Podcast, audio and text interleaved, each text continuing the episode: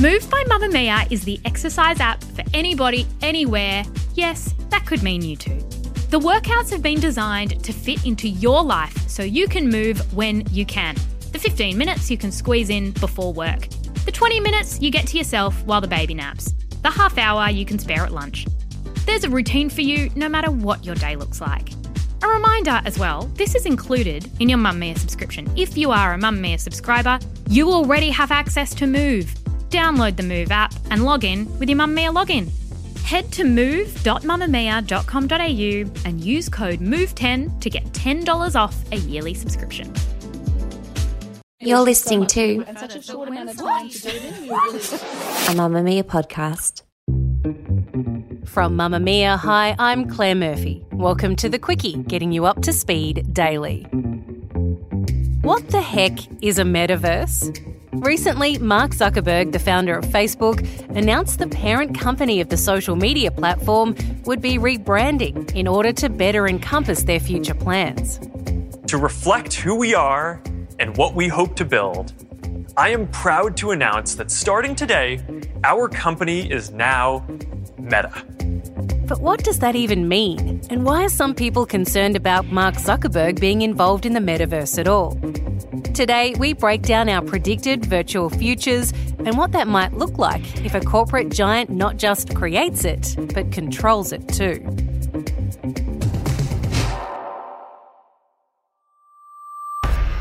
Have you ever seen the movie Ready Player One?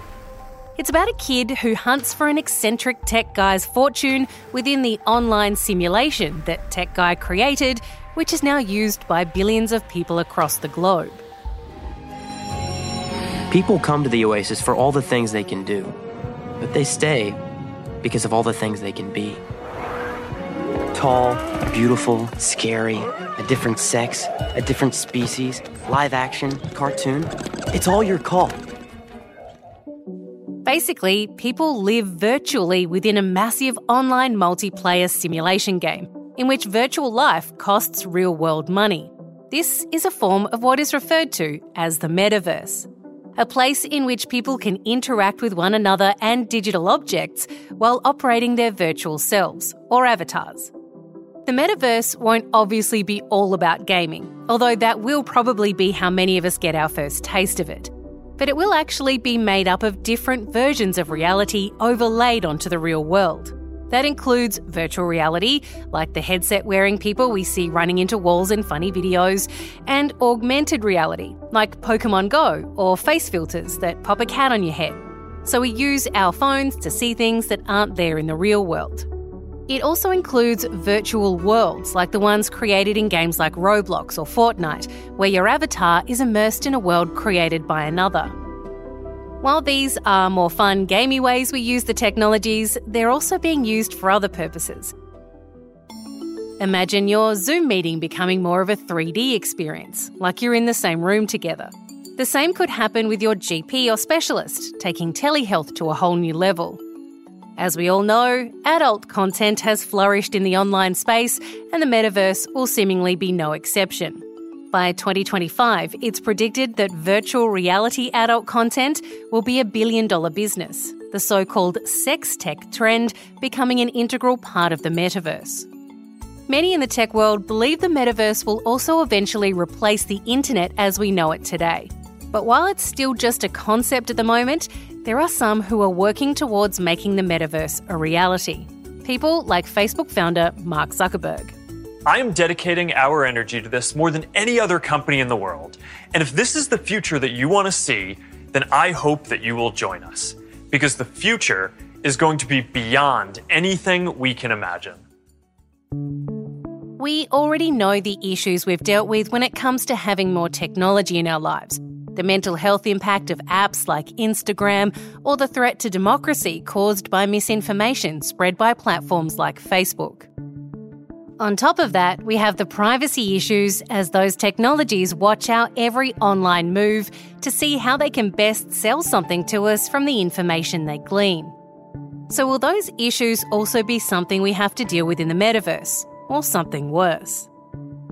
Dr. Marcus Carter is a researcher in digital cultures and human computer interaction based at the University of Sydney. Marcus, if you were to describe the metaverse to someone who has no idea what it is and no IT education behind them, how would you explain it?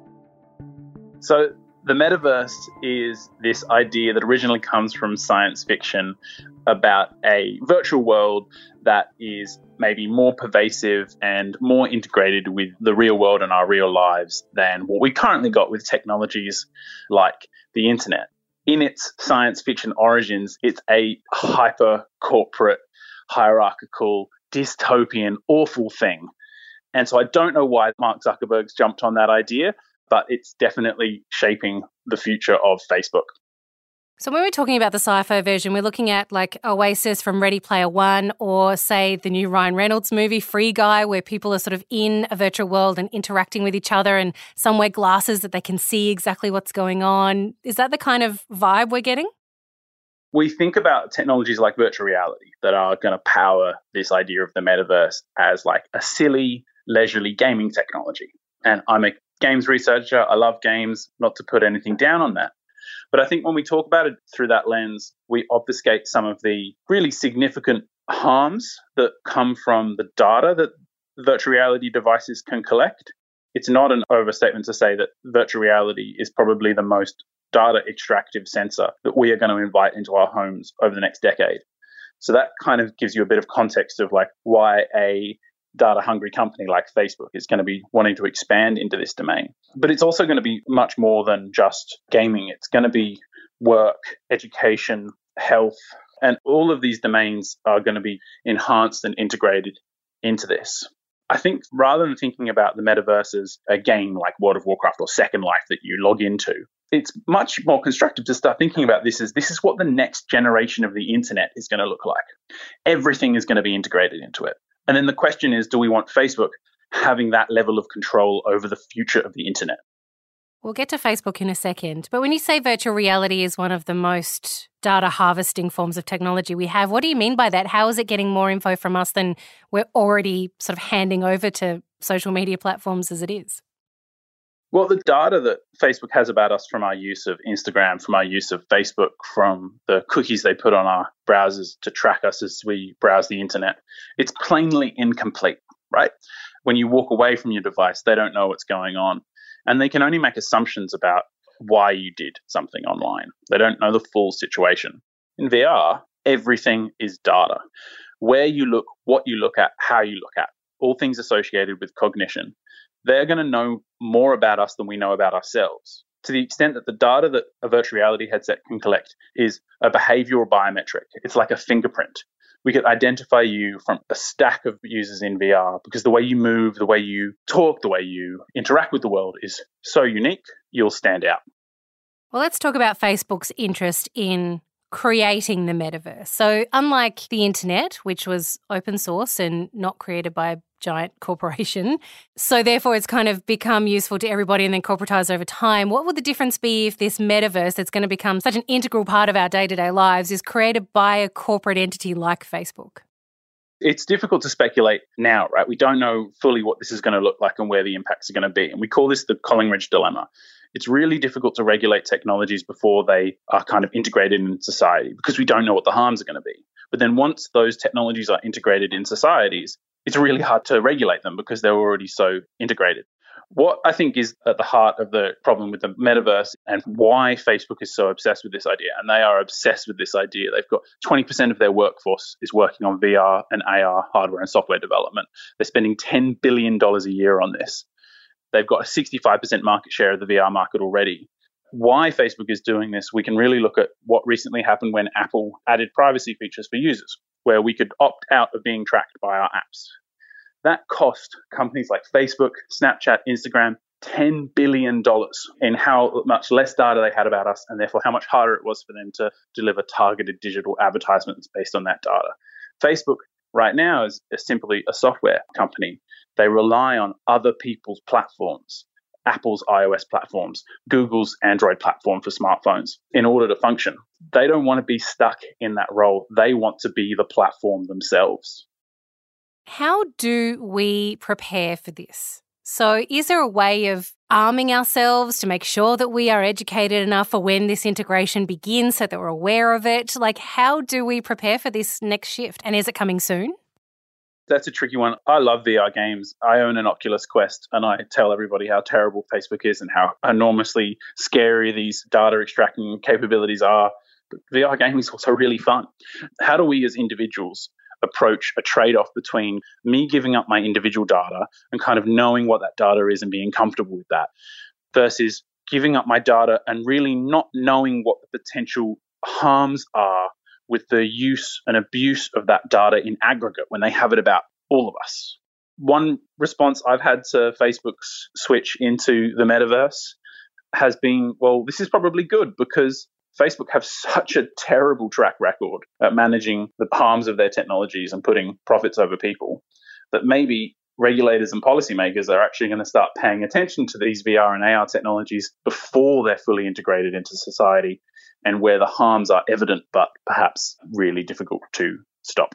So, as individuals, I'm not sure, but I'm really hoping that the next step is policymakers and regulators paying a lot more attention to this topic. Well, Marcus, what kind of time frame are we looking here before the metaverse becomes part of our day-to-day lives? Are we talking five years, ten years, twenty years? What's the time frame? It's five years. The time that we're in right now is right before Apple released the iPhone we had smartphones, you know, business people had Blackberries, but we weren't all using and just totally stuck to our phones. Then Apple nailed like an assemblage of features, right? Big touch screen, intuitive interactions, the right form factor, the right price factor, and that exploded. And we now make a billion smartphones a year.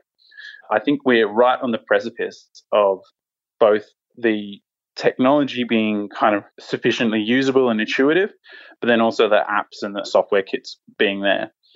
It's probably unlikely that we're all going to be strapped into a VR headset in our homes.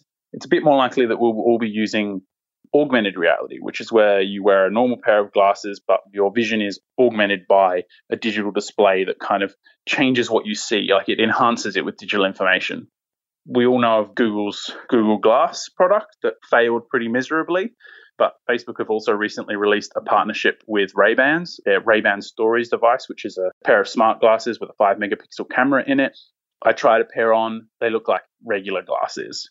We are really on the precipice of this technology being small enough and inconspicuous enough. And really, I think we are all so attached to our phones. The leap of having the text messages and social media and the content that we engage with on our phones viewable through a pair of glasses, I don't think that's actually that foreign. I think we're going to pick up that technology really quickly. So the metaverse will be less like Ready Player One and more like an extension of your smartphone, which will be more and more integrated into your everyday life whether that be a trip to the GP, your day in the office, or a trip to the zoo wearing your new Ray-Ban stories. A shared virtual platform that people access from various devices, and together they'll move through a digital environment. And while Facebook has stolen the headlines, they aren't the only ones investing time and money into the concept. Roblox is hoping to create a space where people can come together within millions of 3D experiences to learn, play, create, and socialise. Microsoft is building an enterprise metaverse bringing the digital and physical worlds together, as well as utilising it for their gaming platforms through Xbox and Minecraft. Marketplace giant Amazon could also play a role, as could a dozen other companies who are behind things like Fortnite and Snapchat, who've made it clear they're looking to a metaverse future too. And while the thought of it might be scary for some, Marcus says the metaverse will have some great potential alongside its somewhat problematic issues the thing I'm most excited about so, one of the research projects that I'm involved with is using technologies to enhance the experience of going to the zoo. Because I think if we can use technologies to connect people with animals, we can motivate people to care more about the environment. That's the kind of whole mission of the zoo. So, this project that I was involved with was filming inside zoo enclosures with high resolution 360 degree cameras that you then view that footage in VR. And they are some of the most incredible experiences I've had of my life. If you think of the first time you watched like a great David Attenborough nature documentary and how amazing the wildlife scene, VR puts you inside that place next to that animal in a way that's safe for the animal and really, really connects you. That immense power for presence, like a real physical and social presence in a scene, is going to lead to some really amazing experiences that are going to be used for both really good, serious purposes, but also like the next generation of what films are going to look like. On the other hand, the data and the metadata that Facebook's going to be able to collect about us and the maybe enormous platform power we're currently looking at them potentially having is going to situate them as one of the largest companies in the world, but also as a company with such a poor track record of ensuring that their technologies don't harm society, don't polarize public debate, don't lead to, as we're seeing right now with the Facebook papers, they know that Instagram harms teenagers and they did nothing. They know that their newsfeed algorithm, you know, recommends more polarizing content to users and they did nothing. Facebook having this powerful intermediary role at the center of this, I think both limits the possibilities, it pushes it all towards more corporate, more dystopian opportunities, and maybe limits some of the more positive, open, and collaborative potentials that this technology has. This episode of The Quicky was produced by myself, Claire Murphy, and our executive producer, Siobhan Moran McFarlane, with audio production by Ian Camilleri.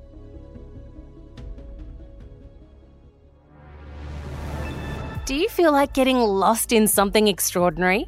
Join host Emma Gillespie as she delves into the glamorous and scandalous life of Linda Evangelista, the supermodel who vanished, in our latest season of Extraordinary Stories. Even her junior high school teacher, Josephine Baranek, knew what might lay ahead for Linda, penning it in her yearbook. Something I really believed in. I said, See you on the cover of Vogue. I did know early on that I wanted to model. I had no idea it was going to happen yet, and I guess they knew it too. And I didn't ever think it possible to be on the cover of Vogue. I thought it was just a very nice thing of her to say. To listen, subscribe now on M Plus.